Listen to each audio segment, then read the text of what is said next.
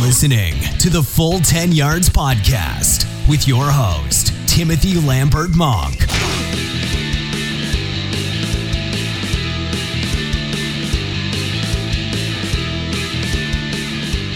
Yes, welcome in everyone. This is the Full 10 Yards podcast, Wednesday, 27th of March. Welcome you in. It's going to be a fun one today. You could say it's going to be more fun than Rob Gronkowski's retirement party, but that is to be confirmed. Uh, Lee, Lee, did you get your tickets? Yeah, yeah, definitely. It's going to be a big one, isn't it? Yeah, it's going to be going to be a massive one. Got some uh, some stellar cast here. Uh, on the on the show today. But we'll get to Rob Gronkowski in just a bit. But today's show is going to be all about free agency. Lots of stuff to get through. Um, we decided to do it now, Lee, didn't we? Because it's, it's died down a little bit, dust has settled, so we can kind of, you know, we've, we've taken a step back and kind of have a, another opinion, or just to just reiterate other people's opinions, uh, I, I guess, of all the all the deals that have gone through. Yeah, definitely, and obviously, you know, you know, like you say, it's died down. There's lots of deals been done. There's only really like the tail enders, and whoever gets cut now might get re-signed, and there might be a big big name here or there once you know the shop cuts come out. Obviously, we've got to get it in because obviously in four or five days' time it's draft season. I mean, it's draft season all around for me, but uh, yeah, it starts for everyone else in four or five days' time. So we've got to get it in and uh, get this wrapped up. Yeah, absolutely. A bit later on, on uh, towards the end of the podcast, we will uh, we'll go through what's coming up on the full ten yards. Some exciting times over the next week. Uh, we have the quiz today, as usual. It's uh, it's Steve from Cover Two TV. He's going to tackle the ten questions. Looking for that all elusive nine or ten. Uh, but yeah, as, as it's free agency here at the full ten yards, we've made some some one podcast acquisitions of our own. Uh, Charlie from Ice Kicker. Charlie, welcome in. Thank you for having me. Yeah, I'm very excited about the free agency pod. Yeah, absolutely. And uh, of course, the, we have the double signing of two five yard rushers, which works well with the uh, the ten yards, doesn't it? So uh, we, we welcome alongside Charlie uh, Stocks and Murph from Five Yard Rush. Boys, how are we doing? Yeah, really good, mate. Thanks for having us on. We know we were expensive, but we hope to prove uh, great value for the long term uh, on this podcast. Welcome, one and all. Yeah, yes. Uh, say a stellar cast today. Uh, talking of, uh, it's, it's going to be a fun one today. Talking of, uh, of fun, Robert Gronkowski, when he uh, undoubtedly has his Hall of Fame party, here's, here's a question for you. We'll, go, we'll do a roundtable. Leave. Start with you. at his party, will there be more beers or more women? uh, I think even more women, to be honest. Mm. He's not, not really pictured with that one sometimes, is he? No, absolutely not. Charlie? Oh, more beer, I'm going to go with. More beer. Okay. Well, I suppose if, if you have more beer, the more beer you drink, then the, the number of women that are in the room will double as well because you've got, got beer goggles on. But uh, five yard rush, boys, what do what do we reckon? I, I don't. I think it's going to be an equal 50-50 split, and the longer the party goes, the more of each is going to be imported. I just I don't think there's an unlimited number on either. Hmm. Murph, Three Murph, different answers. How diplomatic. Yeah, I know, I know, it's awful. But Murph, Murph, I don't know if uh, if Rob Gronkowski is going to be uh, able to coordinate such uh, such an, uh, a situation where there's going to be equal beers and women throughout the whole uh, the, the, whole evening. Uh, you never know. Um, it depends. I think it all depends on his uh, secondary cast that he brings in. How many WWE wrestlers is he going to bring? Because mm. I mean, if he brings Stone Cold, then the beers oh. will massively see our head because he'll drive in with his beer mm. truck, his Budweiser truck, and then but with Stone Cold comes the women. Yeah. So well, no, no you say you, you say that you say that you need to invite the Godfather for the women. yeah, definitely. Yeah, that'd be yeah. If you, if you ever wanted to invite two people to a party, Stone Cold and The Godfather would probably be up there in the top three, wouldn't they? Yeah. Yeah. That'd be a cracking party, actually. Yeah, fact, why don't we just blow this off and why don't we go to that instead? Yeah, absolutely, absolutely. Yeah, yeah. Certainly a ticket I would I would buy. But uh, I was looking through some of Gronk's stuff today, and I noticed that one of his uh, high school reports, or one, you know, his little page that he has, it said that he listed his hobbies as working out, playing sports, and chicks. So that, that pretty much says all we need to know about Gronk, doesn't it? Yeah, absolutely. Can I, can I just interject with my favourite Gronk story of all time? Go for it. When he was playing, I think it's high school basketball, he intentionally missed a three throw at the end of the game, so he finished with 69 points. There you go. It's not the only time he's done that as well. He did that two years ago in uh, for the Patriots, and in fantasy he killed me last game of the season because he had no receptions, so he could finish with 69 receptions. nice. There you go. There you go. We have, we have a claim to fame, actually, that we're actually followed on Twitter by Chris Gronkowski, Rob Gronkowski's brother. Ah, very nice. He played for the Cowboys at some point, didn't he? That's correct. Three years, and he's now promoting something called IceShaker.com, which is drink clean and ice cold. So no doubt there'll be many of those items also at this party. mm, yeah, absolutely, absolutely indeed. But uh, on a more serious note, Lee, we'll start with you. What, what did you make of the, the Gronkowski retirement news? Obviously, um, if he was going to come back, it was only going to be one for one year, wasn't it? But he's, uh, he's decided to hang it up. Didn't want to put his body through it again. Yeah, exactly. I mean, like we've been saying, he's sort of like half by one now, anyway, isn't he? So yeah, it's just a case of putting his body first for a change, I guess. Uh, but yeah, no, I was pretty, pretty surprised actually. It always is a big surprise when you know when a big player retires. But um, yeah, I mean, I think he's gone at the right time. He's retiring at the top, isn't he? Mm. And uh, you know, we always remembered as one of the best tight ends to ever do it. Yeah, absolutely. And Charlie, yeah, say one of the best tight ends to ever do it. That that obviously applies to fantasy football as well. He's going to be a big void uh, to fill.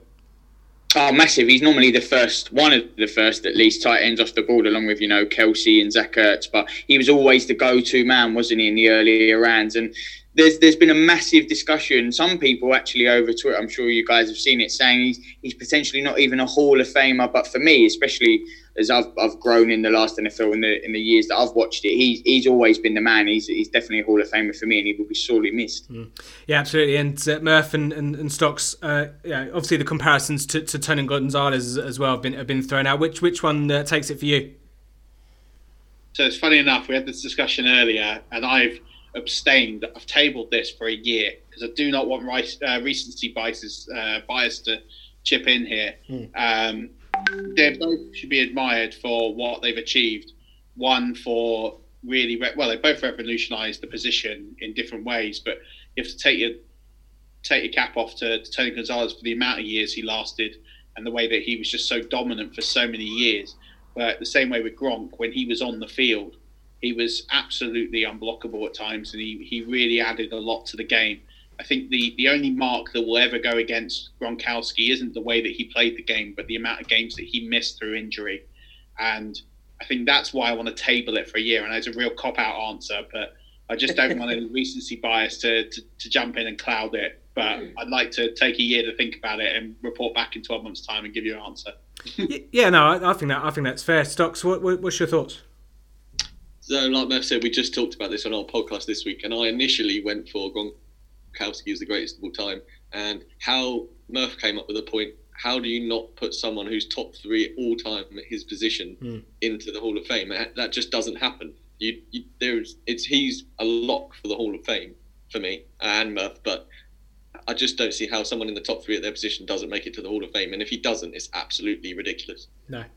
No, absolutely not. Obviously, the, the, the trade off between between Gronk and, and, and, Gonzalez obviously is the longevity of career. Obviously, Gonzalez did it over, over longer, but Gronk was uh, was I suppose was was higher up in the echelons of, of what he produced on, on the field in his, in his short time. I suppose if you have a one year, you wanted someone at the top of their game, you'd probably pick Gronk over over Gonzalez. But I think um, yeah, Murph, you're, you're, probably right to, to wait for a year and, and, and kind of see let the dust settle a little bit and uh, and, and then go from there. I, I suppose. But spare a thought, everyone, uh, to to Jeremy Maclin, who of, of he also retired today.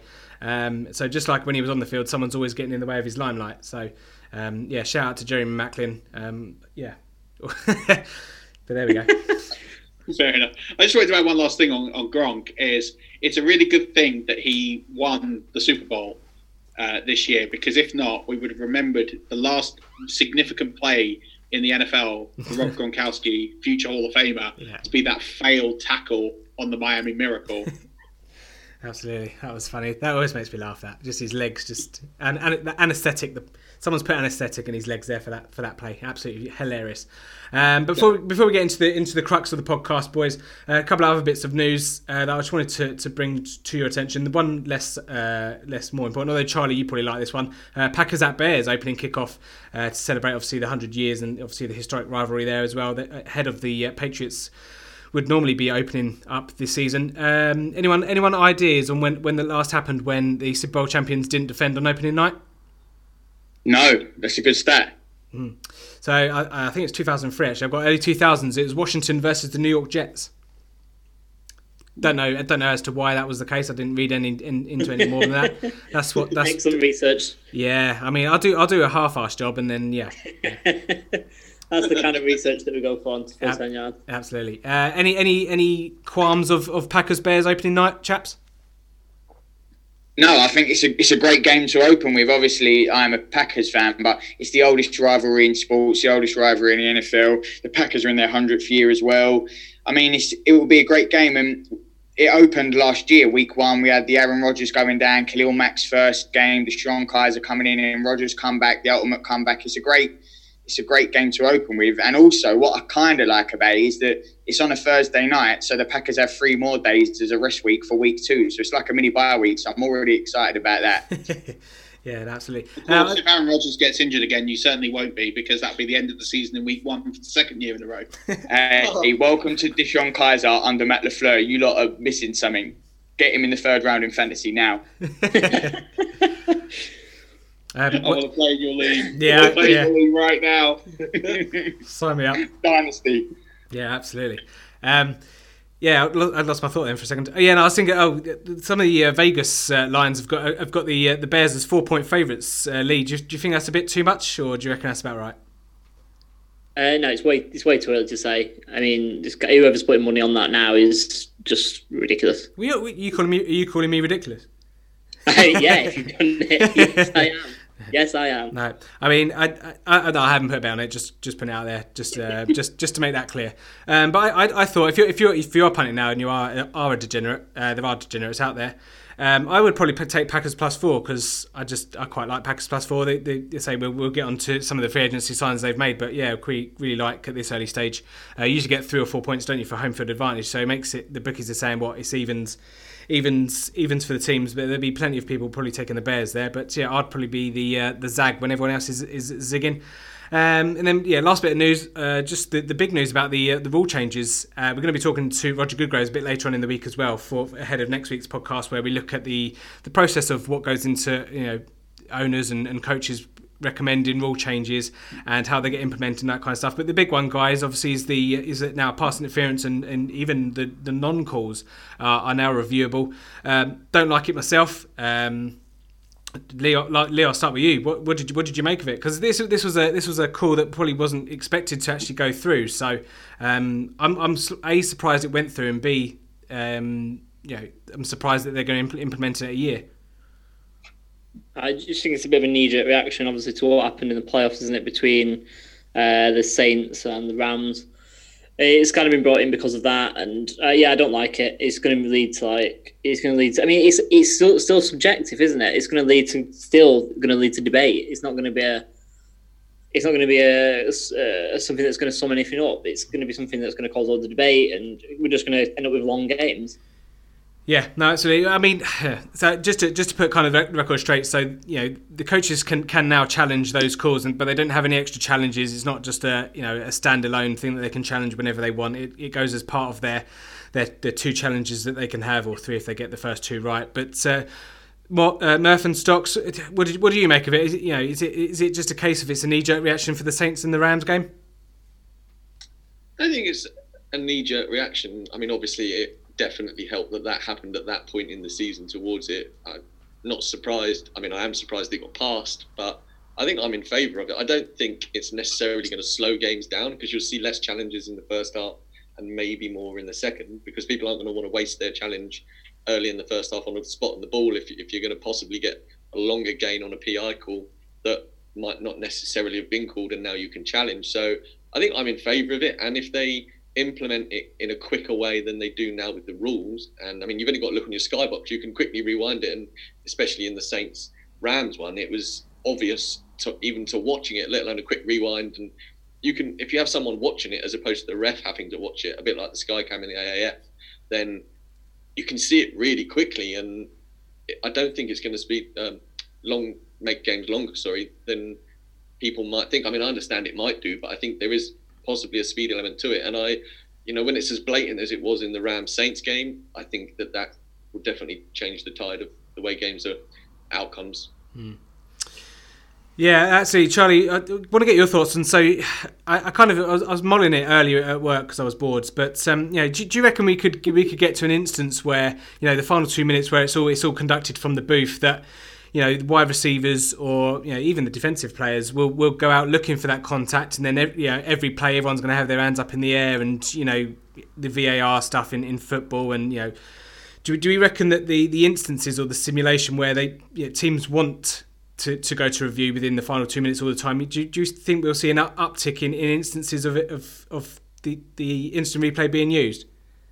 Mm, I don't necessarily agree with that. Not, i mean, like with any new rule change, they're going to have people for and against it, and people like, hmm, how's that going to work? And with any of these new rules, they're going to take time to bed in because we're still getting to grips with it all, and going, there's going to be ov- the obvious teething problem. So it will take a certain time. But I have to agree with Chris. I think he made a good point that I'm actually for this rule, and I think that if it has the potential to actually make the game better. Like you said, th- these are obvious calls that we need to help and and uh, change. And that game, I think this was the inevitable anyway. And that game only highlighted it ever so ever so much. And apparently, this week in the in the leagues meetings and the GMs and the coaches, Sean, Sean Payton gave a 25 minute speech and apparently he, he put his points across and everyone was for it apart from the Bengals apparently which the Bengals always seem to be uh, always that little bit behind but um, it, I, I, personally think it's the right step. How teams use that to their advantage or disadvantage will be the big sticking point, though. Hmm.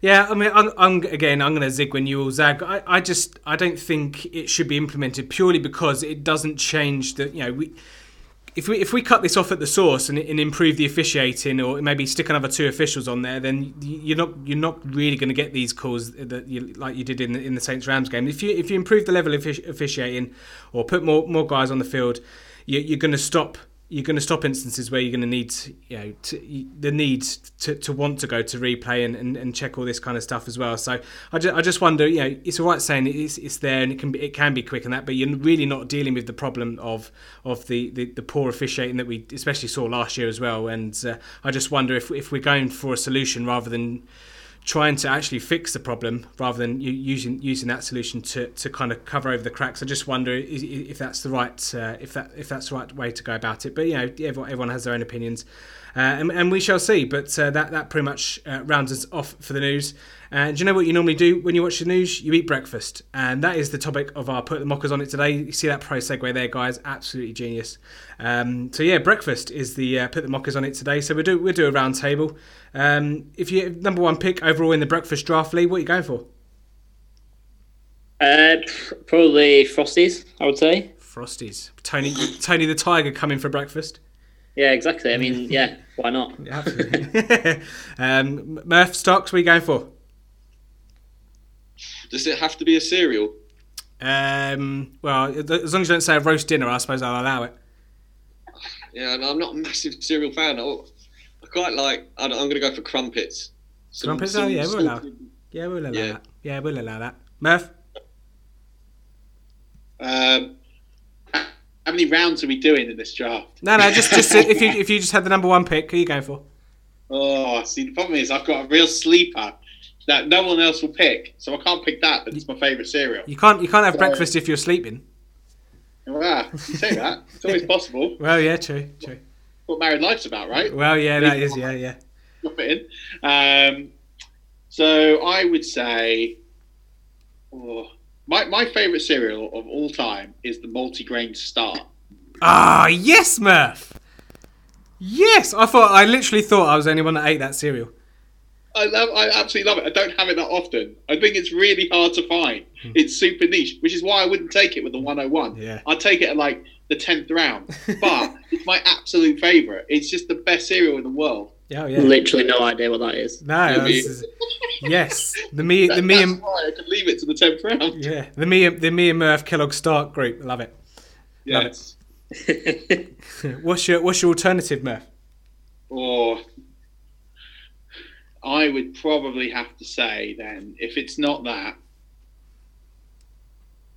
see, that's the thing. It's hard. I would probably go for crunchy nut cornflakes. Crunchy nut cornflakes, not bad, not bad. Charlie, what are you going for? I'll, I'll do a little double header in the morning. Uh, two slices of peanut butter on toast and sugar puffs. Boom. Not not on the toast. No, not no. on the toast. Not on the toast. toast on the go. Sugar puffs to start me off. Right. Okay. That is a hearty breakfast. very good, very good indeed. There we go. We'll we'll put those all up in a, in a, in a poll and see. Uh, do you see our, our, one last week with fizzy drinks league was uh, was 50-50 split? Lucozade, Lucas Yeah, Aiden, Dr didn't Pepper. actually see it. I didn't Yeah. actually see it. I'm not surprised. They were both pretty like pretty wild to- uh, choices. Pretty wild indeed. Uh, talking of wild, let's. Uh, that's a very also a very nice segue into the free agency. uh, that was that one wasn't that one wasn't written down, so I'll, I'll take. That's just that's just how we roll. That's just how we work together. Yeah, more segues than Go Ape. But uh, yeah, we go. We move on to, to QBs. Who's laughing? That was Nerves dying. that was really bad. I know, I know. I'm awful. I'm awful. Talking of awful, Nick Foles. Um, QBs. Free agency. Um, Nick Foles, obviously not to be confused with Nick Knowles, though you could say Jacksonville are doing a bit of DIY SOS themselves. Wayo! Uh, the- I know it's all, it's awful, isn't it? Um? Yeah, we, absolutely. Um, I, I won't. I, I've got loads of Nick Knowles uh, puns here, but I won't, I won't put you all through them. But we'll, we'll talk about Nick Foles. Uh, his contract, four years, eighty-eight million dollars. Uh, undoubtedly, the beneficiary of a poor free agency class in terms of quarterbacks. And and also a draft one at that as well. Uh, but Lee, we'll start with you. Jacksonville uh, essentially winning the bidding war against themselves, like we said last week, and, and getting uh, BD in. But why why do you think Jags went, went for Foles over maybe a, a draft pick or maybe a, a bridge quarterback over over Tyrod Taylor or, or you know Mark Lennon or something? Uh, because I mean the quarterback class isn't very good, so you know you'd rather get a, a known commodity, I guess. Um, and yeah, they overpaid for him. They weren't doing a bargain hunt if we're going on the Nick Knowles, uh, you know, vibe. Ah, Uh, um, you know, they, yeah, they just got something that's a, that's a known commodity. They they just didn't want to take a quarterback. I mean, they might it might develop him, but I mean, it's better than starting Dwayne Haskins or Kyler Murray week one. no, true. Uh, Charlie, what did what did you make of uh, the four year, eighty eight million dollars? Is that too much or you know about right? What what did you make of it? I, I think it's a pretty good deal. I feel like I'm in the minority here. I mean, if we're talking starting quarterback money, and if we do it over the four years, and it works out around the 20 million mark, some quarterbacks are already way over that. And with the salary cap, it's only going to escalate. This deal might look even better in four years. And let's not forget, the guy's a Super Bowl MVP. I know he's had his struggles. He was near to retirement. He was a backup. But I actually. I actually think this is a great move for the Jags. I think he's a great leader, great character, good for the dressing room, and I think he's he's exactly what the Jags need. And he's got that chemistry and history with John DeFilippo's now at the Jags, and I think the deal's great. And if if this is your man, you know the quarterback is the most important position in all of sports. If this is the guy to lead the franchise, pay him like it. You can't expect him to take you there and do a job and then go, yeah, but we want to get you a little bit on the cheap as well. You know, he he chose to leave uh, Philadelphia. He paid the money to get out of it, and I think it's a pretty good deal. And Murph, I, I I suppose you know, answering Lee, the question I posed to Lee as well. The, the reason they signed Foles is that they, they still think they've got a tiny bit of a window there with that defense. So you know, picking picking a, a rookie or someone that's that's probably not as uh, well well rounded or you know has the experience that uh, someone like Nick Foles does. Uh, that's obviously the reason why they've gone for him. I think the reason they've gone for them is because the front office have looked at what they've done when they've been picking in the top 10 of drafts in the last six of the last seven years and gone, we actually don't trust ourselves with our first round pick to draft a quarterback. Um, I'm going to read you the names of the players they've drafted since 2011, picking in the top 10 Blaine Gabbert, Justin Blackmon, Luke Joeckel, Blake Bortles, Dante Fowler, Jalen Ramsey, which was all right, Leonard Fournette. Yeah, sketchy. So when when you can't draft players in the top ten of picks, uh, and all of those picks were inside the top ten. In fact, they're all inside the top five except for Blaine Gabbert, who was drafted at ten. You can see why um, they they decided not to draft one. Um, silly money, um, paying him that kind of money. Uh, it's just desperation in a very weak market to to sign a player like that. I made a public outcry uh, to Tom Coughlin not to do it. Um, it was too late. That's fine. Um, Tom, I'm sorry. I tried, but it's just it's just a silly move. I, I don't mind the signing, but for the money, I mean, I think you could have got him for realistically four years, 40 million, 20 odd million guaranteed. And then No way. absolutely. Are you being that? serious? Who else is paying that money in this market? 10 million a year for a starting quarterback. That's less than certain receivers. Are you But being he's not a starting quarterback, Charlie. That's the that's the point. He's been a backup for five plus years. And now he's starting, so by definition, he's a starting quarterback. Yeah, but you know, Fitzmagic's a starting quarterback. He's on less than ten million a year, and he's played more games than Nick Foles has in the last five years. Oh, that's, that's, also that's strong. Ten million a year. That is strong. Forty And million. uh, but I think that's what they could have signed him for. That that's my point. Is there, was no reason to pay him twenty million a year and guarantee him up fifty million. It's that just lunacy money. You have to give yourself if this move doesn't work, you have to give yourself room to get out of it because you cut Bortles. You've paid Bortles, I think, what thirteen million as well in dead money. So you you're basically your quarterback room this year is costing you over thirty million dollars. It's that is just lunacy. Yeah, but Um, look where that market is going. It's only going to go up. Then Russell Wilson's going to sign this this crazy deal. Patrick Mahomes is going to sign this deal, and he's going to be at the bottom end of the quarterbacks in those four years. So it's not like there's already quarterbacks on on more than him now, and certain backups. So it's not this one year. I think if you if you take a hit like that, it, it looks crazy. But he's only 50 million guaranteed, so it's not going to be 20 every year. We never know. No, but he's not a top 16 quarterback. You, you've named players that are the top end of their game. You know, Nick Nick Foles is not a top 16 quarterback. It's just the quickest way to cripple your franchise is to pay an average quarterback a lot of money. Um, and we've seen this with so many teams now uh, for so many years. The Giants are a great example, paying a, an average quarterback a lot of money, and it cripples them from expanding into other rooms and getting in good players to help with challenges. And this is how mediocre teams stay mediocre or go poor because you overpay for what is the most important position in the game rather than thinking about nurturing and drafting a talent. I'd rather they drafted one this year and if it didn't work out, draft one next year than then pay 50 million for Nick Foles. Hmm. Yeah, I mean, we, we, we, we could we could argue for, for years on this, and say Eli Manning's a whole a whole other different prospect. Uh, that's maybe one for for another another podcast. But um, stocks, probably the easiest question from Nick Foles. Uh, does this actually mean anything for, for fantasy football? Because I know you guys obviously like your fantasy football uh, over there on, on Five Yard Rush. What what are we still leaving Foles in the doldrums of, of fantasy football? Yeah. Yeah. Without a doubt, unless you're Charlie, and then you can and die on your ship and take him, and that, that's free advice, Charlie, by the way. Um, but yeah, I'd you know, you don't take in redraft, you don't take a quarterback early, and you don't take Nick Foles at all unless you're in a deep league, and he doesn't have anyone to throw at, and he's got a running back who's only going to play ten games max. So I am not touching him with a barge pole, and if you do, good luck. Yeah, uh, I, I put him in the window of 16th to 20th ranked QB in, for fantasy this year, and that's I think being a little generous. That's kind. Yeah, Mm. I wouldn't say pick him up. I'm just saying the money. I don't think the money's been as bad as people uh, are making out. I would never touch him in fantasy, but the money's kind of where the market is dictating, and that in that position, people are always going to get overpaid. People weren't happy about the Kirk Cousins deal. Well, no, that was also Because he's bad as well. Yeah. that that doesn't make it any better. He was also really, really, really, really badly put together deal. But and that's why the Vikings won't win the Super Bowl in the next three years. Uh, and the rest of it as well. But uh, let, let's let's quickly skim over some of the other other QBs there. You said Ryan Fitzpatrick, um, obviously over to the Dolphins. He's got now three three holes punched in his AFC East loyalty card.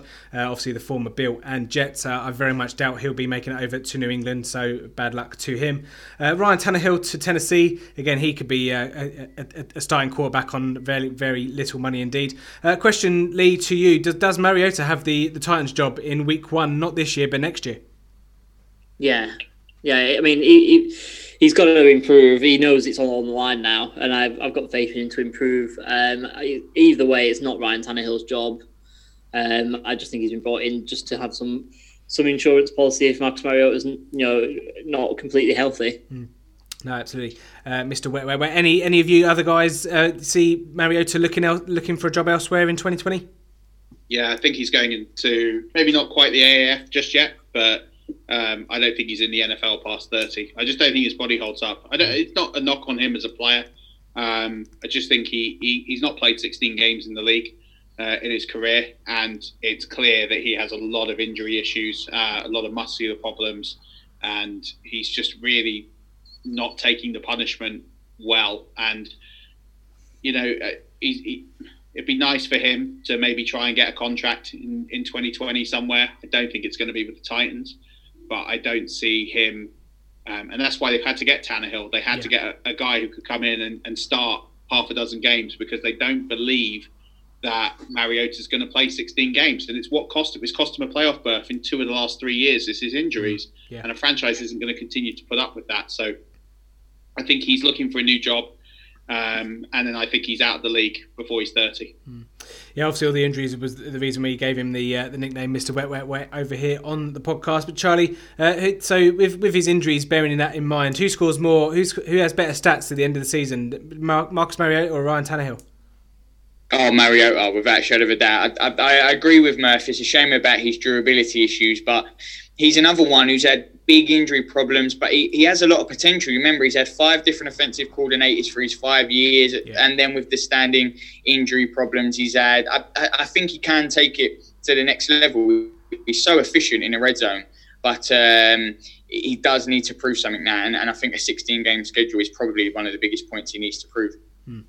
Absolutely. Uh, and then say to, to round off the the QBs, Tyrod Taylor, uh, Chargers, Blake Bortles to the Rams, um, and you know for a fact Sean McVay's going to somehow turn him into a first rounder, trade him for a first rounder in 2020. You watch. Uh, Mike Glennon uh, is over in Oakland, and Trevor Siemian is now at the Jets. Any any of those four guys that anyone wants to talk anything about at all? No, No, No. Not even as a Chargers fan do I want to talk about Tyrod Taylor. There he's you the go. best running back quarterback of all time, right? he's not a quarterback. He's just a running back. He's just an expensive running back. We're already going to have one of those with Melvin Gordon next year. very good, very good. Um, ve- uh, uh, you know, Lamar Jackson might turn into Tyrod Taylor 2.0. Who knows? Um, moving swiftly on to the running backs. Not a great deal of money chucked around here, uh, which again, you know, the. the the stories of, of you know it's a, it's a replaceable position and you know the, the shelf life and, and what have you. Obviously, outside of Le'Veon Bell, there's not a lot of money going around here. So, but we'll start with uh, Le'Veon Bell. Uh, Charlie, did he make the wrong choice of sitting out last year to the tune of 14 million because he didn't get the money? I don't think he really he wanted coming into this season. Um, he might have actually got more guarantees than than he would have done at, at, the, at the Steelers. But judging by what he could have had at the Steelers a couple of years ago and, and kind of how it's all played out, has has he played it wrong? Completely. I think he's I think he's got it wrong on all accounts. I can't, you know, sit here and say, "Oh, he's done this wrong." He had to do what was was right for him, but I think he he made a massive mistake. Players' careers are only uh, so short. You need to earn and play as much as you can before they're over, and you don't want to live with regret. He's he missed out on guaranteed money. It wasn't money that wasn't guaranteed, and now he's fallen short of the deal that he wanted. And the Steelers. Their, their original deal would have ended up paying him more than he's getting now anyway, and he's missed a year of football. So big, big mistake there. He never really wanted to go to the Jets. There was this whole thing they would have to pay him $100 million. Now he's there for a lot less. Uh, he just wanted out of Pittsburgh, as with another uh, big name over in Pittsburgh. It's all gone wrong there. But uh, I, I, I do genuinely believe uh, it's a move that he'll, he'll regret. Absolutely, and, and Murph, as- you know, everyone will be thinking what, what the, the implications are for fantasy football. Where you know, so this is a two prong. So maybe uh, both of you guys can can answer one each. Where, where, where does he go in fantasy drafts in 2019, and what, where, where does he finish in terms of points? uh, uh, difficult, obviously, until the draft's over. But I think I think he goes first round, end of the first, beginning of the second. And Murph's shaking his head at me, so I may have got this wrong. But I, I think on name value, you, you get people who aren't necessarily fantasy football staunches, and, and they might consider, oh, it's Le'Veon Bell. You know, you, people forget that he was the number one overall pick until he had his year out and stuff like that. And I think name value, he'll go end of the first, beginning of the second. And I've got to disagree with Charlie a little bit because I think, all right, he didn't he didn't want to be in Pittsburgh, and there's obviously something conditionally wrong in in the locker room in in Pittsburgh for him and Brown to leave at the same time. And I think even if he did stay in Pittsburgh, I think his situation, he's now at a young Jets team who have got their franchise quarterback. They've got a defense that, you know, they draft a couple of good pieces and it, it could really affect him fantasy wise because they could run the ball a lot. And if he's going to receive, you know, they've paid him not a lot of money, but decent money for a running back. So they're obviously going to use him. And I think if you manage to, if you take him at the end of the first, beginning of the second, I don't think you're going to be too sorry with the decision, personally. Murph, I can't. I can't see him going in the first round. I just can't. I, I mean, you will get people that will do it, of course, for name recognition and name value. And I'm not saying I think he's productive. I still think he probably puts together 1,500 yards from scrimmage, and I still think he gets six, seven touchdowns. Um, but I kind of see him if I'm sitting there thinking about where he's going to finish up I think he's going to finish somewhere, probably between running back eight and running back ten. Um, Yeah, and I I would put him in the farm of Joe Mixon, David Johnson, Nick Chubb. Eight and eleven, I would say, probably between there. So in drafts, so I actually wrote four names down. You've named three of them. So I was, I was going to give you th- th- this or that. So would you in, in drafts you going David Johnson or, or Le'Veon Bell? Um, I mean, they're both. Well, I, I would say the reason I would pick David Johnson is I don't like Adam Gase's run schemes. Um, he never ever does what he should do.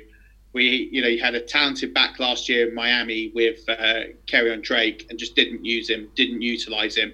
His offenses are schematically the worst running offenses the league has seen in the last 20 years. Um, typically, they end up very low on uh, rushing touchdowns, average yards rush per attempt, um, number of receptions for uh, running backs, all all very low, historically no numbers. So for me, I don't like Le'Veon Bell because I don't like Adam Gase's scheming. Right. Okay. So I I would take of all those names, Nick Chubb, even with the uncertainty with. Um, Kareem Hunt. with Kareem Hunt and also Joe Mixon and his potential injury concerns, I would still take all three of those players above Le'Veon Bell because I just don't trust Adam Gase to use Le'Veon Bell properly. I, I, I just want to say that I've just looked up Le'Veon Bell's current ADP as a fantasyfootballcalculator.com, Mm. and he's currently going as the 106, so the sixth pick of the first round is his current ADP in mock drafts. Well, yeah, I mean, if, if you're mock drafting this time of year, you need to you need to either get a job or stop watching Jeremy Kyle. So we'll, we'll move on from that. Um, That's us out. um, but I've got a couple of other names here just to see how far he may, he might fall. Then Murph. So Bell, uh, Le'Veon Bell or Dalvin Cook. Um, I'm probably the ultimate uh, hater on Dalvin Cook, and it's not the talent, it's the injury. So I would take Bell over Cook because I don't think Cook ever plays more than 10 games in the season. Right, that's fair enough. And Charlie, probably an easy one for you then. Uh, Le'Veon Bell or Leonard Fournette. Mm, Bell. Yeah, we, we shall say. I'd say. I, th- I think in the more casual home leagues, I think you can see you'll see Bell go a lot higher than maybe the uh, the sharp, the more the more sharper guys that play year in year out and um, have fifty leagues like we we no, no doubt do. Um, let's move on to, to the next guy, Mark Ingram. Uh, three years, fifteen million dollars. Travels over to Baltimore. Uh, Lee, is it is this the best free agency deal for fantasy football redraft for twenty nineteen? wow, put him on the spot. Um, it's up there. Yeah, it's a good deal. Um, obviously, Baltimore are going to run the ball a hell of a lot, so he's going to have a lot of volume. Uh, I know Lamar's going to be part of that and a big part of that as well. But yeah, Mark Ingram's going to be part of that. And you know they were very successful in what they did last year, and that's with guys like Gus Edwards and Terrence West recently, and people like that. And Mark Ingram's a lot better than them, so it's kind of putting two and two together and say, making four and saying, yeah, it's going to be pretty good. And Charlie, um, you know, he's getting on in age. Um, were were you surprised? At, I know he's not probably won't see out the three years there, but you, you a bit surprised at the length and the amount he got. Um, I'm surprised at the the general excitement about the deal, especially when you say is this the best for redraft fantasy. I don't know how much Mark Ingram will do at Baltimore. I'm not sure he's going to be a success there. I don't know with with Lamar how I feel about him and the new direction they're heading in, and how much it's going to be. It'll be Lamar to to be the one who will be mobile. I'm not. I'm not sure. Maybe Murph and uh, Chris can tell us a little bit more. But I, I'm not crazy about the Ingram deal over at Baltimore. Um, Murph and, and, and Stocks, we'll come to you. So is is a question for you then. So Le'Veon Bell has had five seasons uh, in the NFL. Mark Ingram has had eight seasons. Le'Veon Bell has had 1,541 touches. Mark Ingram over or under? In nine seasons. Yep, he's coming into his ninth seasons. So Mark Ingram, Mark Ingram has had 1,549 touches in eight seasons. Le'Veon Bell, 1,541 in five seasons. It's quite quite quite a uh, quite an interesting stat there. They've only had eight eight touches difference between the two of them, despite having three uh, three separate year, three more years for, for Mark Ingram. But yeah, there we go. Um, yeah, interesting to see. What obviously, yeah, like, there's obviously a lot of Mark Ingram hype, isn't there, over in Baltimore, ju- judging by how way how well that the Baltimore Ravens rushed towards the en- end of the season. Uh, Mark Ingram's replacement, uh, Latavius Murray, uh, goes over to New Orleans, four years, $14 million deal. Uh, Murph, what do, we, what do we make of, of him for fantasy in real life? Do, do we see him slot into what Ingram played in over the last uh, over the last couple of years uh, in New Orleans, or does, do we see an uptick for uh, Alvin Kamara? No, I, th- I, think you're you're looking at Latavius Murray as, as being an undrafted player for me in redraft leagues. In Dynasty, might have some uh, small value. I think what you're gonna it's hard to tell obviously without training camps, but you look at how Mark Ingram was used, especially in this last year um, Alvin Kamara is is an elite talent in the NFL, and the way that they're using Alvin Kamara or they're using that secondary runner is really to restrict and, and not overuse Alvin Kamara. It's a preservation back. So I think you'll see Latavius Murray come into games that are um, almost blown out and games that looks sort of nailed on to win, maybe late in games.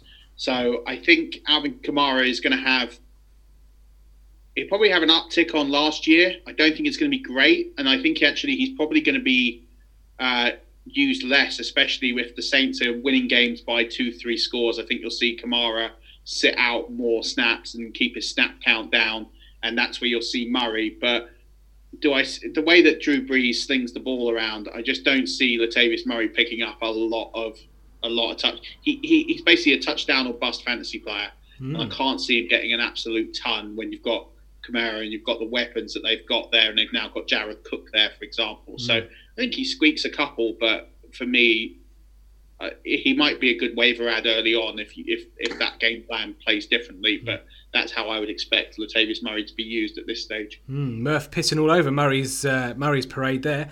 Uh, Charlie, Latavius Murray, 32 touchdowns in his last four seasons. Um, he, he's, a, he's a bruising back, isn't he? Just a 1,000 uh, yard rushing season in, in Oakland, I think, in his second or third season, if, if my memory serves me correctly. Do you, do you agree with Murph, or do you see do you see Murray as a bit more of a, of a of a, of a player there in the backfield. I do. I do have to agree with Murphy. I, I think he's going to be a complement rather than a, the first choice. It won't even be running back by committee. And I think we, what we, what Murph has hit the nail on the head there is the fact that we, we saw it with the Rams and Gurley. We we sensed that Gurley's almost on burnout, and the Saints will do well to preserve uh, Kamara. So he'll just be Murray will be picking up the snaps when the games are either won or lost. And now they have so many pieces, like with Jared Cook and Drew Brees slinging it. I, I do think he'll just uh, he'll kind of play the similar role that he did with the Vikings, where they wanted Dalvin Cook to be that lead back, but he couldn't. So I do have to say I agree there. Mm. Yeah, interesting. Say four years, fourteen million as well. I haven't got the the guarantees uh, in front of me, but Lee, do you, do you agree with the other boys? Yeah, I mean, I've never been a big fan of his, to be honest. Um, he's just going to be picking up the slack, isn't he, when Kamara, like you said, goes out of the game or is injured. And, and yeah, I mean, they've got plenty of other people to return. Yeah, so I'd second everything that's been said, to be honest. Yeah, and despite what we might think of his, his fans' outlook, uh, Latavius Murray obviously making a mint there. Moving on, lovely jubbly. Um, Tevin Coleman, um, talking of running back com- committees, um, his poor season pretty much killed his value, didn't it, with uh, with teams trying wanting to sign him? But he reunites with Kyle Shanahan over in the Bay Area with the 49ers. Two years, eight and a half million.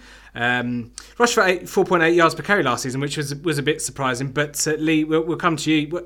This this backfield is just a, a no go area for, for fantasy, but for for real life, I suppose you know Shanahan's just getting a lot of, of similar players, and it's just, it's just going to be one he- one hell of a committee, isn't it?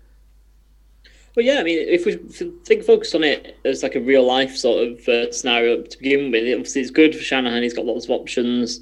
Uh, people he's worked with before, like now with um, Latavius Murray, and then obviously he's had the uh, he's worked with Matt Breida before, obviously, in San Francisco, and he'll finally get Jerick McKinnon after he got signed to that big deal last year. So, for his point of view, it's great. Um, you know, I expect San Francisco to have like quite a big uptick in their fortunes next year comparison to last.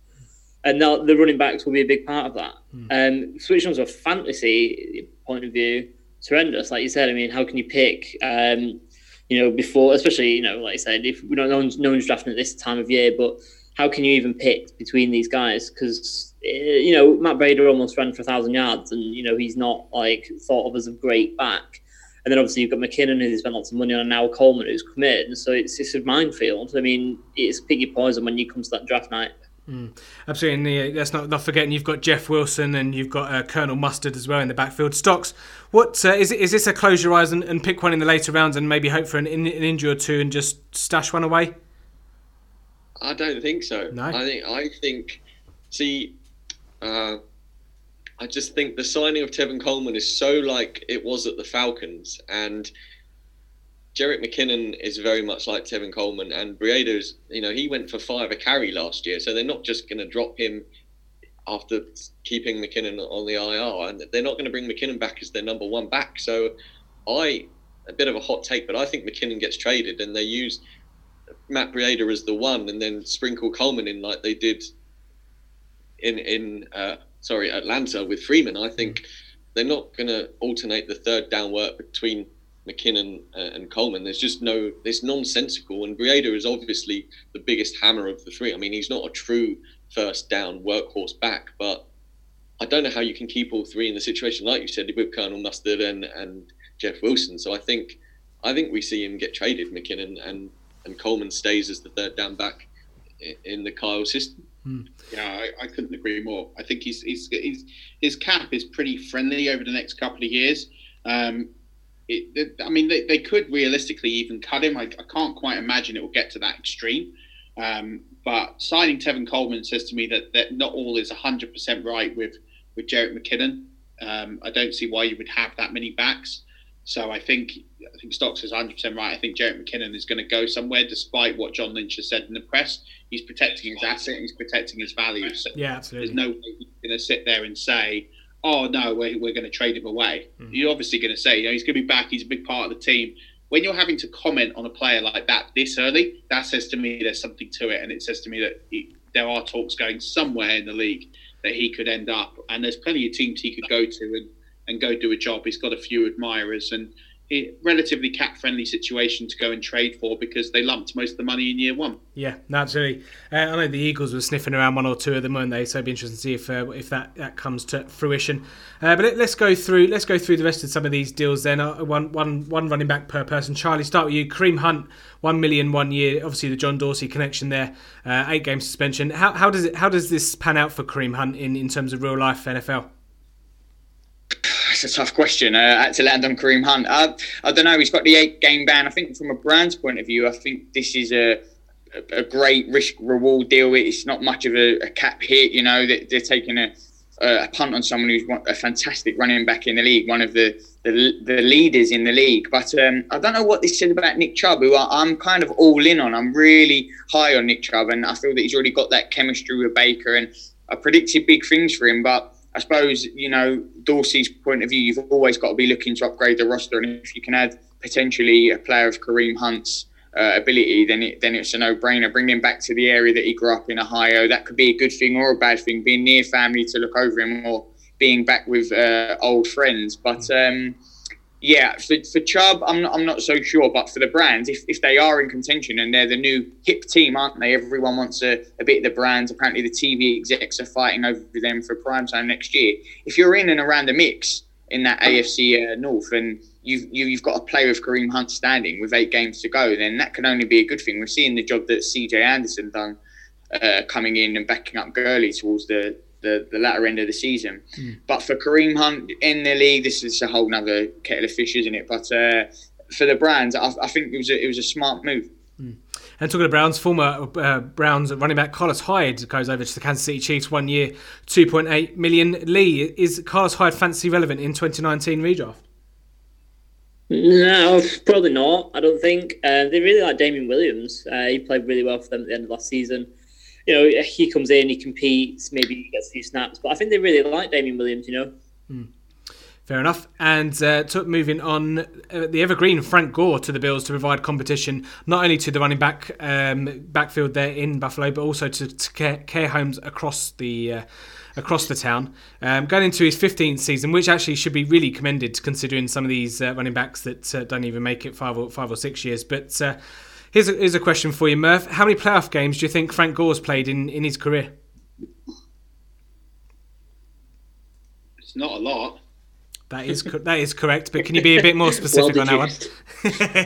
I don't know. Two? Uh, Stocks, you want to have a, you want to have a poke? You're going to say three, aren't you? Just so you, you get the the over. No, I'm going to go four and go with super over. I'll go five.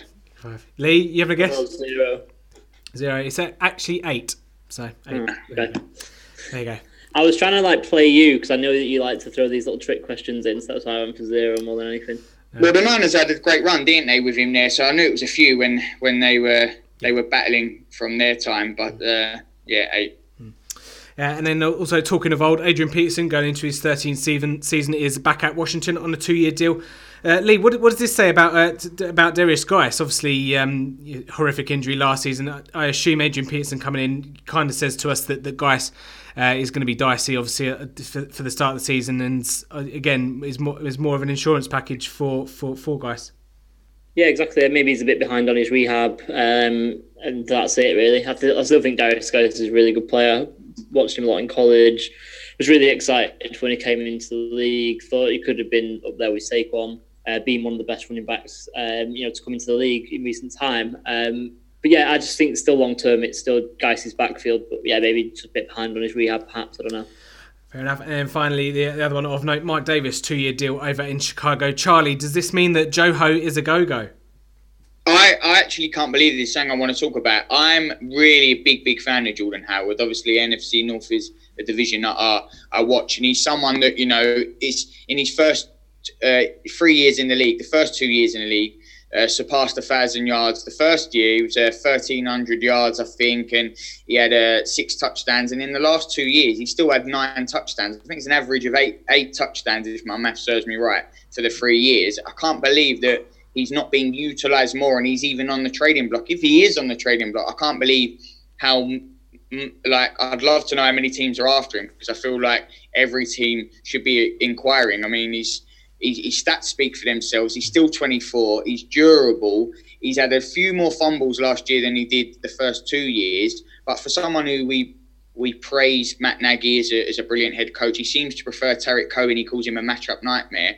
I, I can't believe that Jordan Howard, for what he's done, isn't a go-to for a lot of teams, and he's so young. I think I think he's a he's a brilliant player. I'd personally uh, stick with Jordan Howard. Yeah, I, I'm a I'm a Jordan Howard fan. I must admit, um, he, he usually ends up on my on my fantasy roster as well. But Murph, uh, what, what do you make of a, a the Mike Davis signing and uh, b Jordan Howard's uh, situation in, in Chicago? Because obviously, yeah, his, his his knock against him was was his his, his pass catching ability. Obviously, that's why.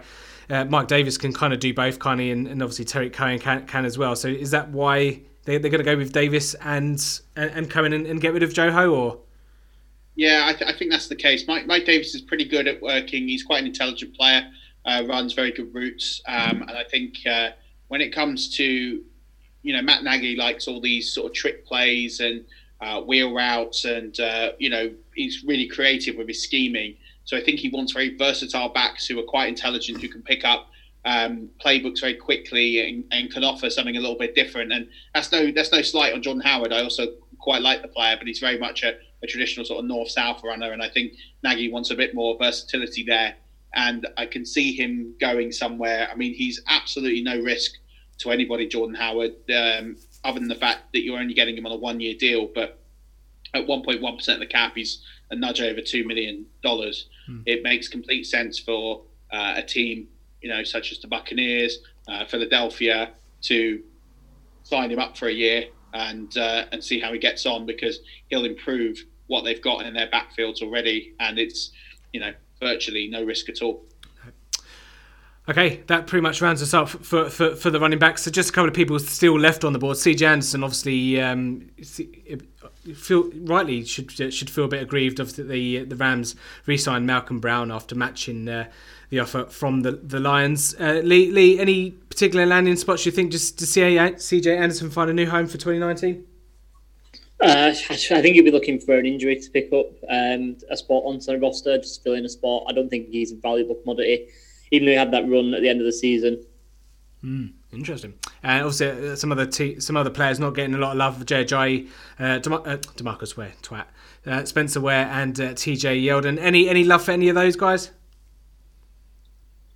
Mm, well, I think it's possible CJ Anderson could maybe, you know, come in as a compliment to Mixon and, and link up with Zac Taylor, who's now at the Bengals. So maybe that might be a potential landing spot. Yeah, don't mind that. Yeah, don't mind that at all. Um, Right, moving on swiftly then to the wide receivers. Not really. Um, if it wasn't for the two trades that we, will come on to first, the uh, the wide receiver free agency were was not all that really that, that fascinating. Uh, Odell Beckham Jr. traded for a first, third, and Jabril Peppers.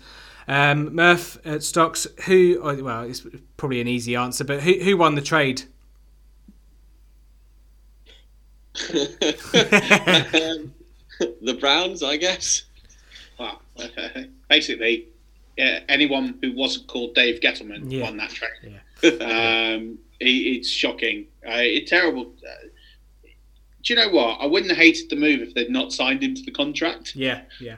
But but to be paying him, you know, sixteen and a half million this year, you're paying him basically twenty three million dollars not to play for you. Mm. Um, plus, you've got not even a particularly good first pick. You've got the seventeenth pick. Mm. It's not a great pick. it's a first round pick, but come on, it's it's not a top five, top ten pick. It's you're not getting a blue chip player there.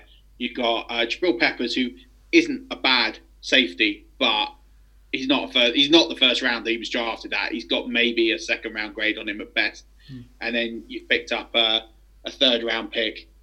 It just you, you've got one of the elite marquee talents of the game, who is the face of your franchise, who puts the bums in seats there, and it just sends completely the wrong message because when you're willing to trade a generational talent for not a lot in return, that just says to me that your organization just doesn't have a clue what's going on.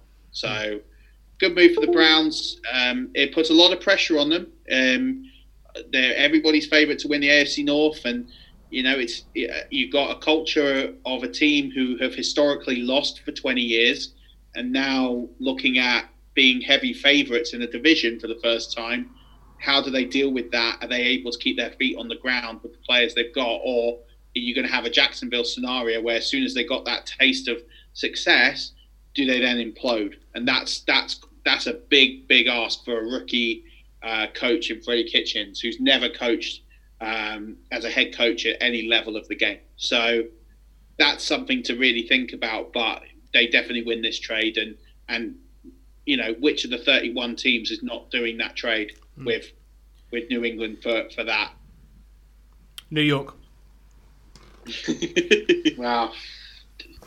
I just we'll save Dave Gettleman for another day. But yeah, I could, absolutely. I could I could talk about Dave Gettleman for about ten hours, just about how incompetent he is at his job. Yeah, we'll, we'll, we'll save that for some filler during uh, during the off season. Charlie, obviously, I listened to to your podcast. Uh, uh, so you, you you ran down the free agency as well. So Lee, uh, I'll come to you. Just do you want to maybe have a, a word or two on OBJ? Um, yeah, I just want to interject with something that what Murph said. I don't think the Giants are going to stay at 17. I think they're going to use that to move up. I think that's the reason why they're acquiring a sort of mid middle of the range first rounder and not be too bothered about it. There you go. But your thoughts on the on the OBJ?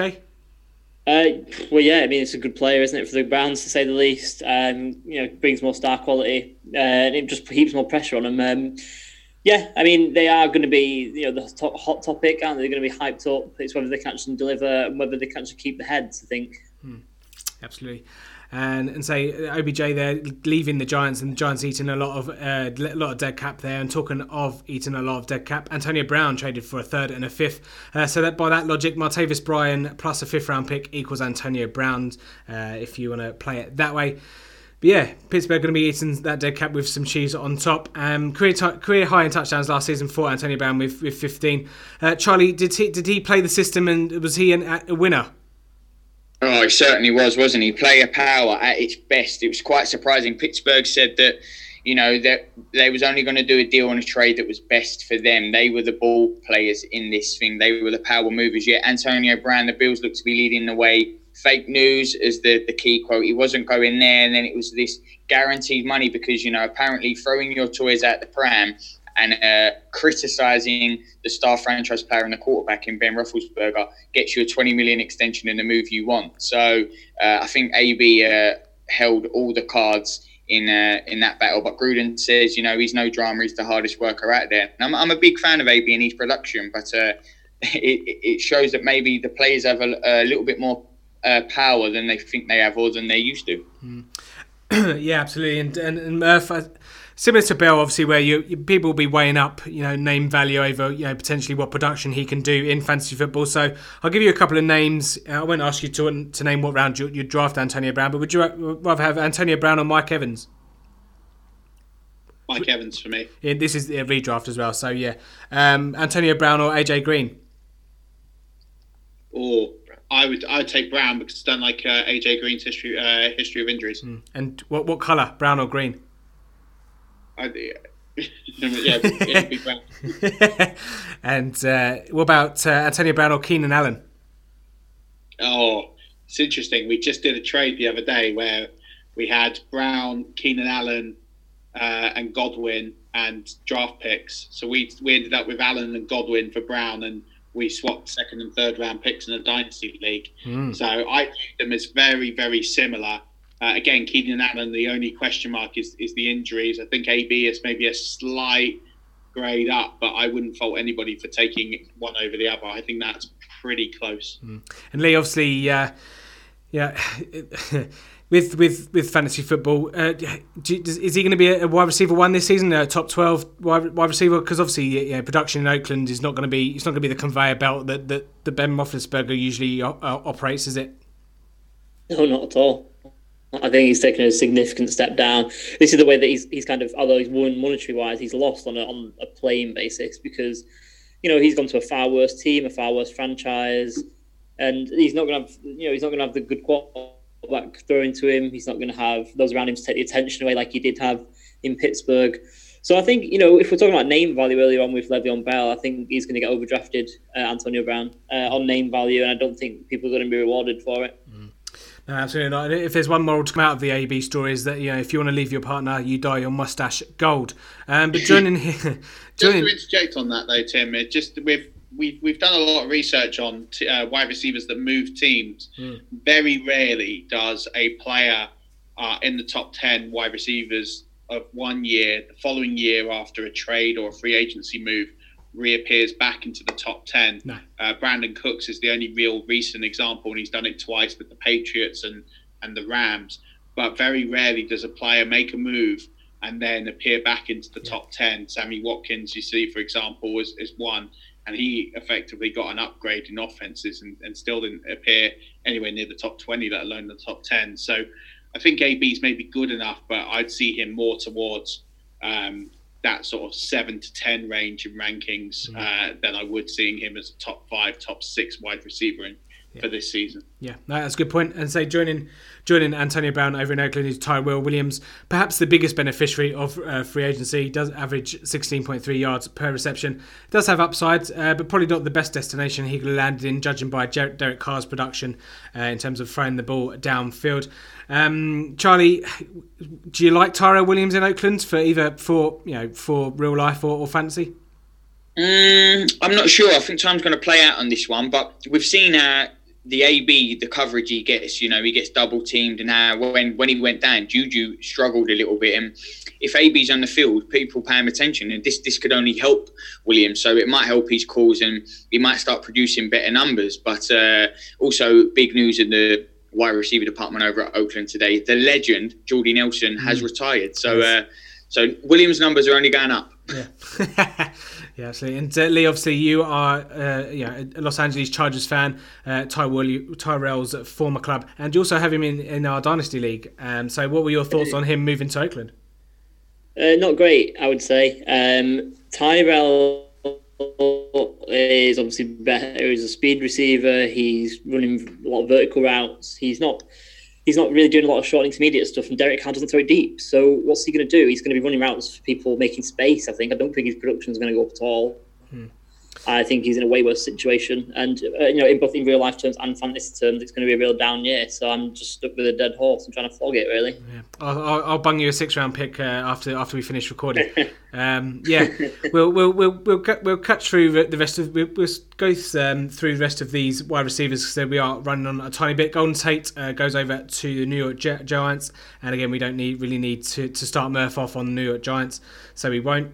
Uh, Devin Funchess, another tight end there for the Colts. Uh, though I will say, look at what Reich said about Ebron last year, so might be worth keeping an, eye on him. Um, he signed a one-year, thirteen million dollar deal. We call that the uh, the Donte Moncrief over there in Indianapolis.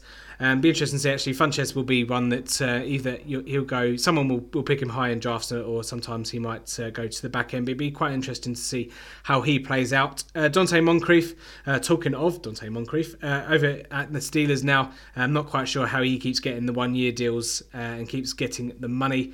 Um, but obviously, he leaves a big hole, uh, tries to avoid there left by Antonio Brown. Then it's the story of the slot guys Cole Beasley, Adam Humphries, Jamison Crowder, and Randall Cobb over to Buffalo, Tennessee.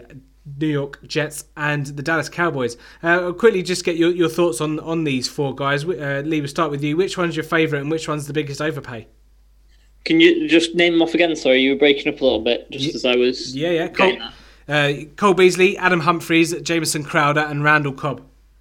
And what's the prices? Sorry to get you through it all. Bloody hell. Um, hang on. Uh, uh, hang on. Let me. how, how dare you? Um, nine million a year for four years. Who was that? Uh, Randall Cobb was five million. Yeah, that's one year. Okay. Yeah, Humphries was four years, nine million a year. I think Beasley was three years, twenty-seven. And Jamison, okay. Jamison, wow, okay. Jamison Crowder was a bit of the same. I mean, Humphries is the best wide receiver out of them all. I wouldn't touch. I wouldn't touch Randall Cobb now. He's getting on. He's had injuries. He's not really been effective for quite a while. Bees is okay, but obviously, you know, he's only going to work in the slot, and Josh Allen, you know, misses layup throws all the time. You know, hum- I'd say Humphries just as default, really. Uh, not massive Jamison Crowder fan either. Uh, Crowder was three years, 28 and a half with 17 guaranteed. Right. Yeah, it's a big overpay as well. Yeah. Char- Charlie, which one do you like and which one don't you like? Mm. Oh, excuse me. I really, I really, I actually really like Humphries as a player. I think the Buccaneers will be uh, sad that they lost him, even though it is big money. And it's, it's a shame because we do that thing. We judge players and we go, "Oh, I'm not a fan of this deal. I'm not a fan of this move." But I mean, uh, Murph and Chris will probably tell you more. It would be interesting to know Eric Ebron's Ebron's average draft position last year, and then probably where he's going to go this year. We wouldn't have raved about that deal, and you rightly mentioned it, Tim, with how Frank Reich spoke about him, Devin Funchess, and I actually believe Cobb might do well at the Cowboys because you know what with Cooper and Zeke, he might he might actually fit into that. Um, but I really like the Humphries deal and, and a deal we haven't spoke about. I, I quite like the John Brown deal, who's mm. left the Ravens. Mm. Um, I think he's he's also been given a lot of money. I think that was in the twenty plus, just under thirty. But I've I've always admired him as a player. So slot receivers, there was a there was a big market for them, and uh, that's that's kind of the in thing at the minute. And uh, and I think a lot of teams will be going for one in the draft as well. Mm yeah, John Brown was, was next on my list, so you've done my job for me there, Charlie. So thank you very much. Sorry, mate. no, no, that's all right. But uh, yeah, I mean, I said last week on the podcast when we uh, we went through with JJ Zachariason about uh, AFC storylines uh, and the fact that Josh Allen now has weapons and how John Brown is a, is an ideal weapon for someone uh, like Josh Allen. So yeah, really like that as well. Um, just, any any thoughts on obviously Josh Allen did a lot of damage on his with his legs uh, last year for fantasy, which obviously is a kind of a cheat code. But Murph, um, what do you make of Josh Allen this year for fantasy with the weapons he now has? That's a good question. Um, because he, he's going to be he's going to be another guy where someone's just going to buy into it and just take him in uh, some silly round, ninth round or something stupid. But it's obviously you know, I'd expect him to, to probably go double digits. Yeah, just, just because mean, of the he, position. He's going to be a, a, depending on what type of league in your format, superflex or standard, etc. He he won't be drafted any time before the twelfth. Um, some people will draft him, some people won't. Um, some people will look at his rushing numbers uh, he never really rushed in college, so I think he scrambled more because that offensive line collapsed so often and he had no weapons to throw to. Um, I don't think you're going to see him be as mobile as he was this season, um, which makes me think he's actually more of a downside because it was only his rushing ability that really gave him any form of fantasy credence at all. Um, I just he's, he's he's very inaccurate, very scattergunnish. I'm not a big fan of the Beasley move for Beasley only because I don't think Josh Allen knows how to use that that slot position well. He, he's going to go gun ho all for nothing. Yeah. I think it could work out for John Brown. I think he'll see a lot of targets. It's just how accurate are they? Hmm. I would personally miss on John um, on Josh Allen at this stage um, because I just don't have enough confidence that he's going to rush for the kind of numbers that made him fantasy relevant this year. No. That's fair enough. And then rounding off the uh, wide receivers, Cordarrelle Patterson has gone over to the Bears, the Swiss Army knife on the, the uh, American football field. And then you've got the slums of Kevin Bell, Kev, Kelvin Benjamin, Michael Crabtree, Chris Hogan, Dontre Inman, Rishard Matthews. Uh, yuck to all of that. Um, let's move on. Tight ends, only one or two here to really talk about. Jared Cook to the Saints, I think, is all but signed. Does anyone love this for fantasy? Yep. Yeah, I think it's a good move. Yeah, I mean, uh, fantasy football's a funny one with tight ends, isn't it? You either you're either probably in the boat of um, oh, I've got to take one of the top three early in the in the first two or three rounds, or everyone just waits and just plays the matches uh, as they go week by week. So I, I assume, along with Vance McDonald, uh, who we'll get onto shortly, with uh, the Jesse James uh, leaving Pittsburgh, Jared, Jared Cook's going to be another one for, for. Although he had a good season, obviously in Oakland last year, so he might not drop as, far as maybe some people want him to. But uh, yeah, if you're if you're not picking up one of the first three, at least you know people like Jared Cook and uh, Eric Ebron, Vance McDonald, Hunter Henry. At least they're actually this year, seemingly at this point, you know, we are at the end of March. There are viable options there for people that don't want to, to spend an early an early pick there on uh, on the tight ends. Um, a couple of other tight ends, obviously Jesse James, obviously over to the Lions. I'll be doing the Vance dance in fantasy this year. Um, Bengals, who seem to have a million uh, tight ends, let Tyler Kroft go to Buffalo as well. Uh, re-signed Tyler Eifert to a one-year deal, and uh, uh, Uzomah uh, got a surprisingly big deal. Any any thoughts on on the Bengals tight ends there? Anyone?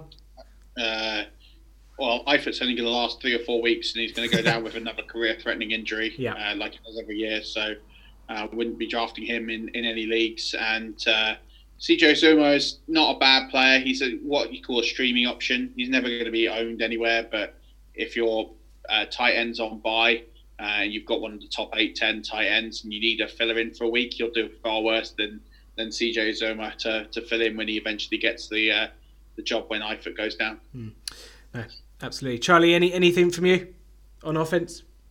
Um, not not from the from the tight end standpoint. I think the Jerry very good signing. Saints clearly wanted a, a tight end. They went in heavy for uh, Jimmy Graham last year, but missed out missed out as he signed for the Packers. And uh, I kind of like this deal. I think Jared Cook's really someone who's uh, an Indian summer of sorts. Really sort of found his strengths in in the later part of his career. You know, the earlier part never made the playoffs, and he had the run with the Packers, and he was generally a very very bright spot in a Raiders team that were three and thirteen last year. Still put up numbers and done well for them and. And uh, I'm actually excited about what he can do in a, a New Orleans Saints offense because Sean Payton does does like the tight ends, and uh, I think that's a, a, great move for them. Mm, Indian Summer, I like that as a nickname for Jared Cook. Might uh, try and shoehorn that one in. I like that. I like that a lot. Um, it wouldn't be. Uh, I, I, couldn't get through the podcast without talking about defense because Lee Lee would, uh, would would kill me. But uh, uh, I suppose on the defensive side is, much more exciting from a transactional standpoint, and obviously all the, the pieces moving about. Um, so we'll just go around the table. Lee, start with you. Obviously, you, you love a bit of defense. What was your what was your favourite defensive signing, or is there is there a team that stood out to you that that have uh, uh immediately uh, improved on defense? Well, I'll, I'll, attack that in two in two parts. So obviously, Charlie might might like this one. My favourite signing was Adrian Amos. Woo! Uh, yeah, I think he's a great player. Obviously, taking off a divisional rival as well uh, makes the defense better, makes other teams worse, and he's still really young as well. And I think they got him on quite an affordable deal as well. So winner winner chicken dinner all round, I would say, mm. for that one.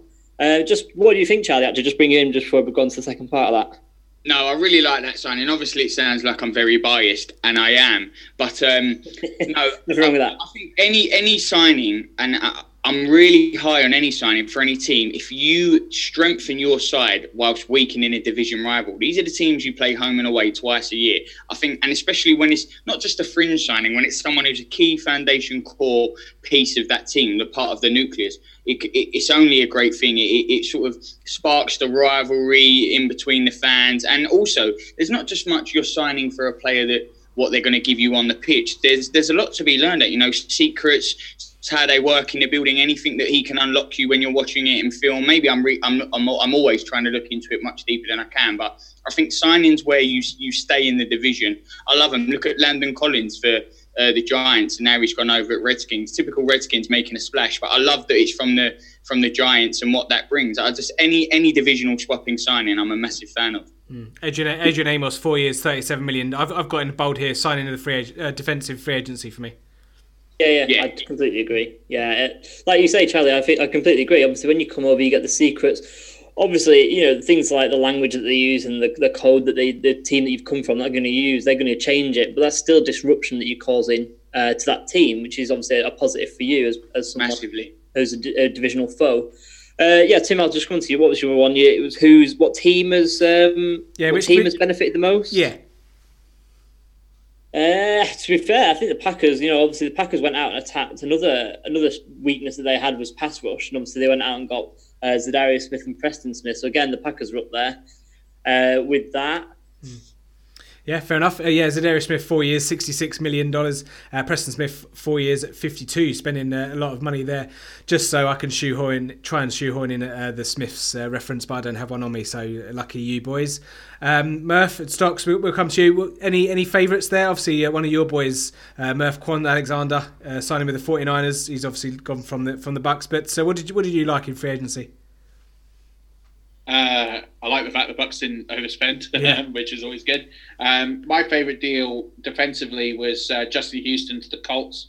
Thought that was a phenomenal bit of business. Um, very cap friendly, very affordable deal uh, for a guy who you know has played almost 2,000 snaps in the last two years with 112 pressures.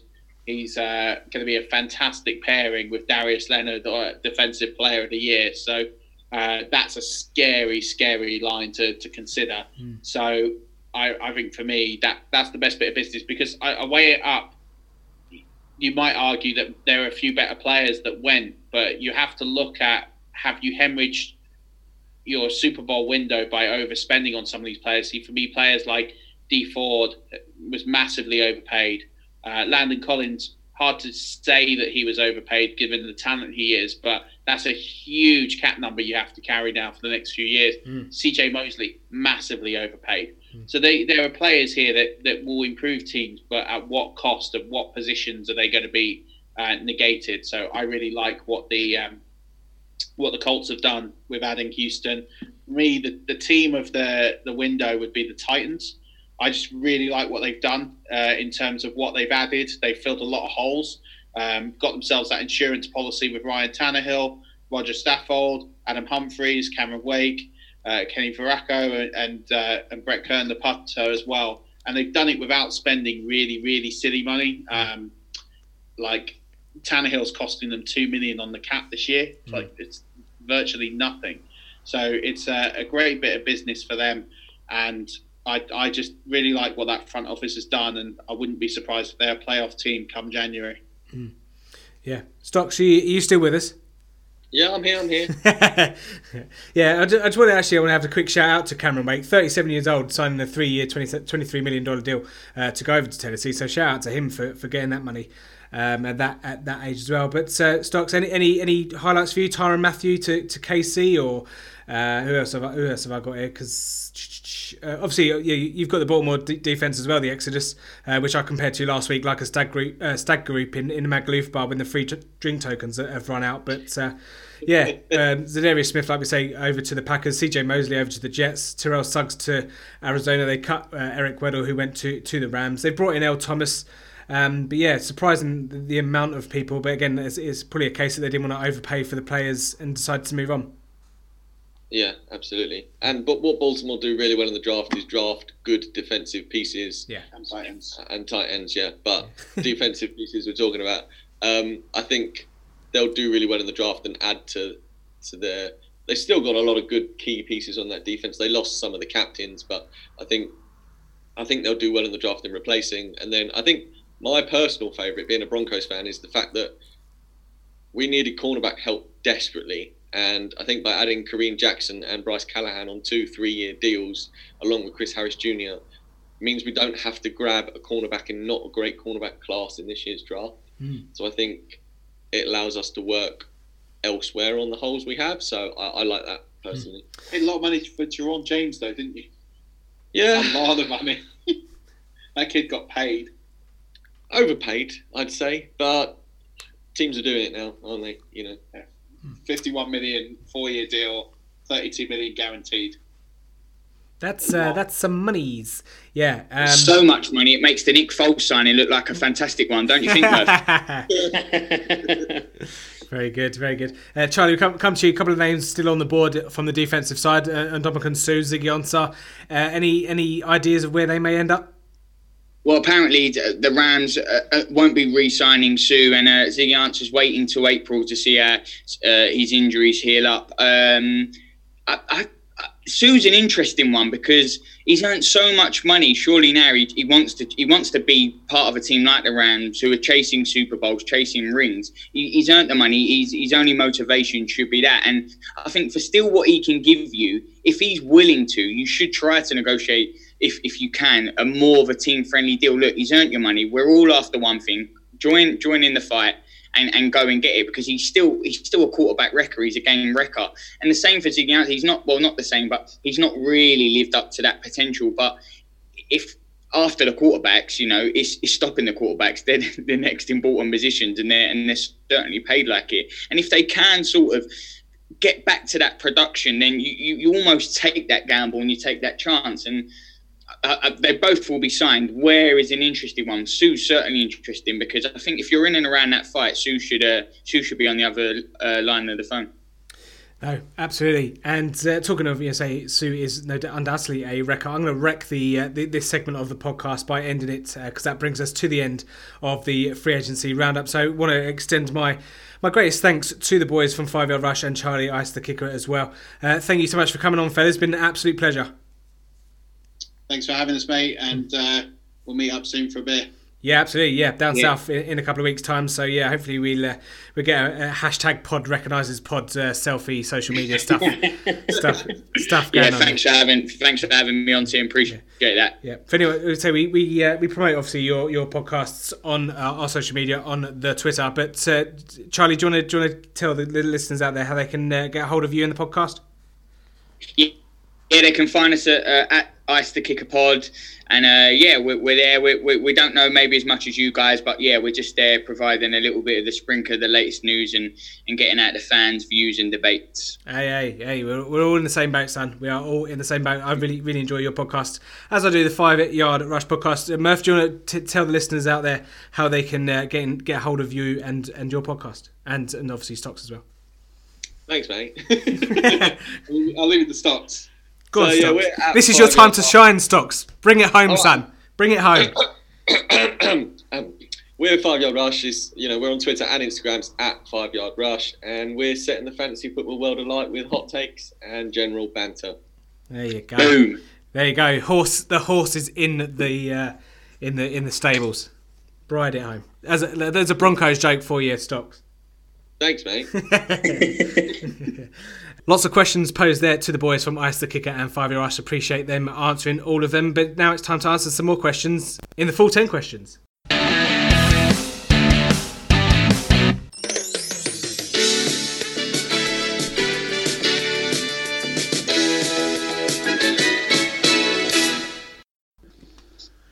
Quiz time here on the full 10 yards, and today's contestant is Steve Hoare from Cover 2 TV. Steve, we welcome you in. Uh, thanks for having me. Appreciate, appreciate you inviting me on. Yeah, so we, we, I say on the on the full ten yards here, we're looking for that elusive nine or, or ten out of ten, and say if you can get ten out of ten, we will give you uh, a prize as well. Are you confident of a, of a, a high score? Um, I, I, was until you told me no he's beaten eight before. So um, if, I, if I can. If, if, I can do average, I'll be happy. as don't want to embarrass myself. Absolutely. Uh, just before we get into that, Steve, do you want to just talk about your uh, your Cover Two TV uh, channel?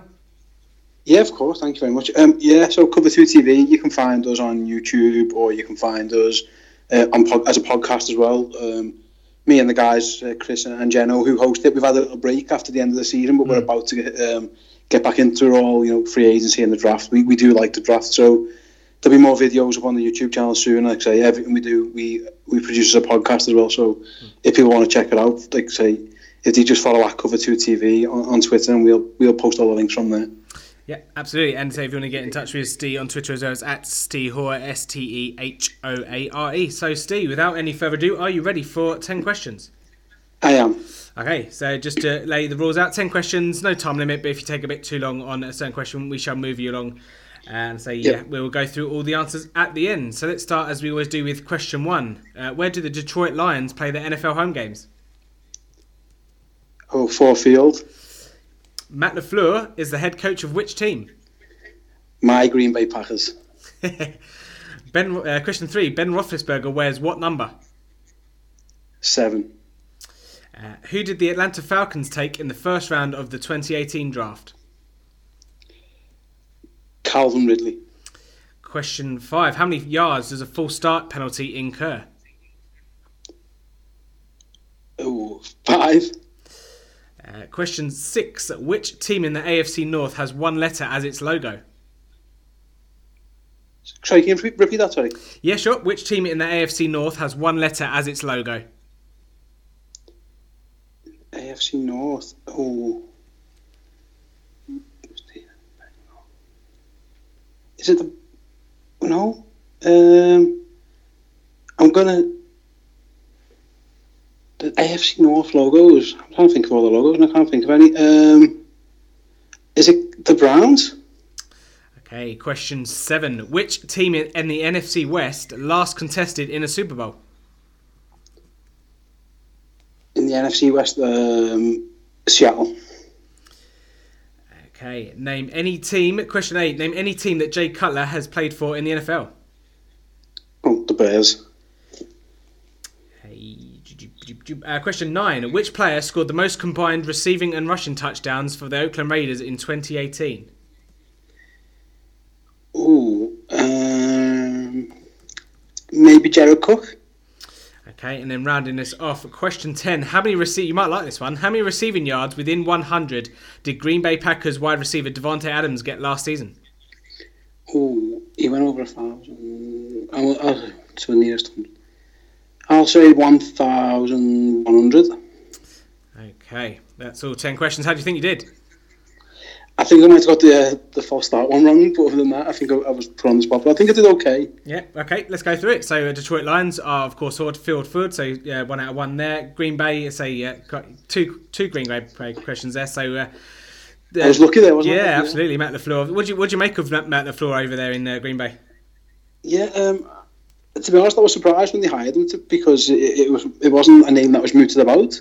There was a lot of there was lots of talk about Josh McDaniels, which I was quite happy with. I thought I wanted someone offensive minded, so I was happy with that. But like, it was a shock when um, when he was announced. I think n- knowing Sean McVay helps. I think everyone wanted a new Yeah. Sean McVay. So, but uh, yeah, I, I, I was surprised. I, I've seen bits of him, and he, he's he seems quite a you know a, a chilled out guy, but which will be good because I think you need that in Green Bay. But uh, it remains to be seen. Ho- uh, hopefully, it'll go better than last year anyway.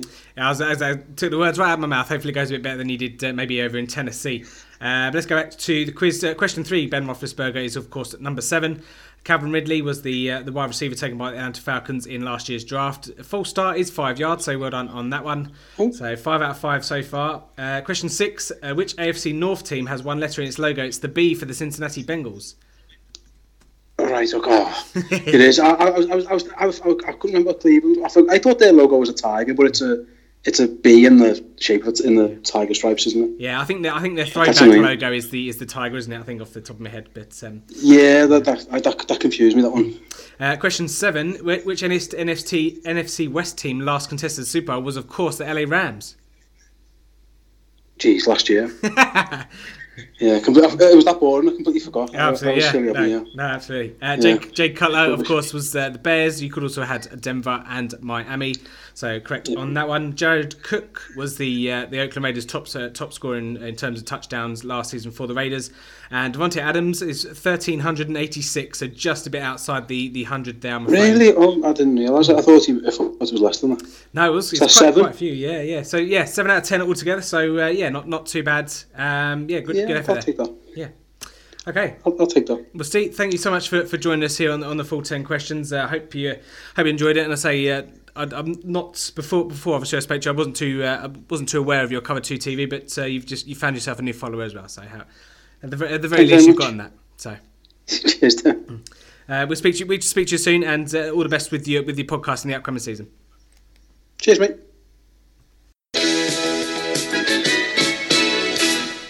Seven out of ten there on the full ten questions. Again, if you want to get in touch to have a go and put your knowledge to the test at full ten yards on the Twitter. But Lee, just before we round it off, obviously quite a long a long podcast there, a lot of things going on. Obviously, free agency is a, a bulky subject, um, but obviously mm. the, the, next week or so is quite an interesting time for us with uh, with the revamp going on.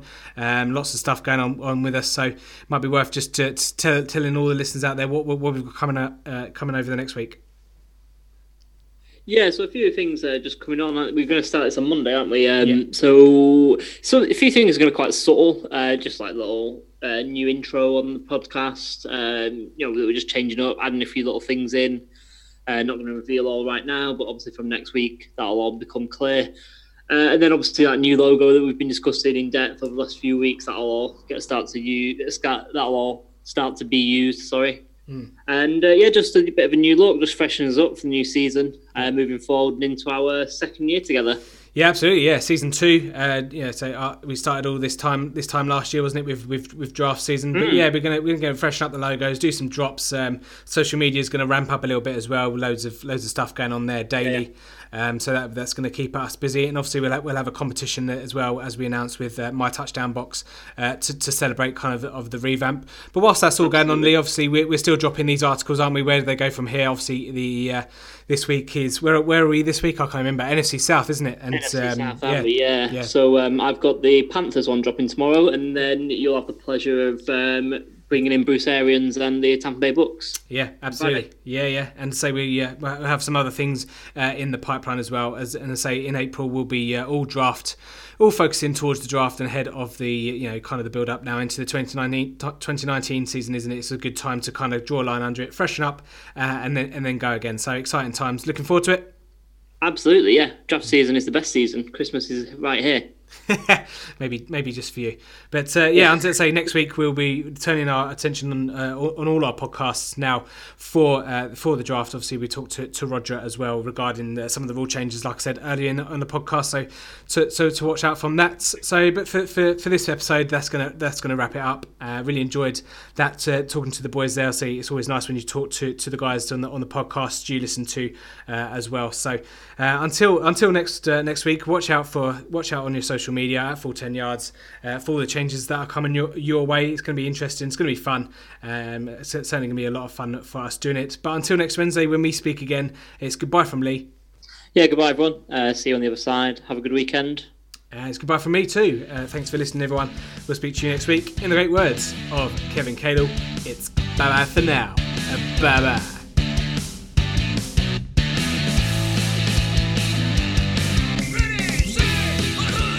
Thanks for listening to the Full 10 Yards Podcast. Follow us on Facebook or Twitter at Full 10 Yards or email the show full10yards at gmail.com.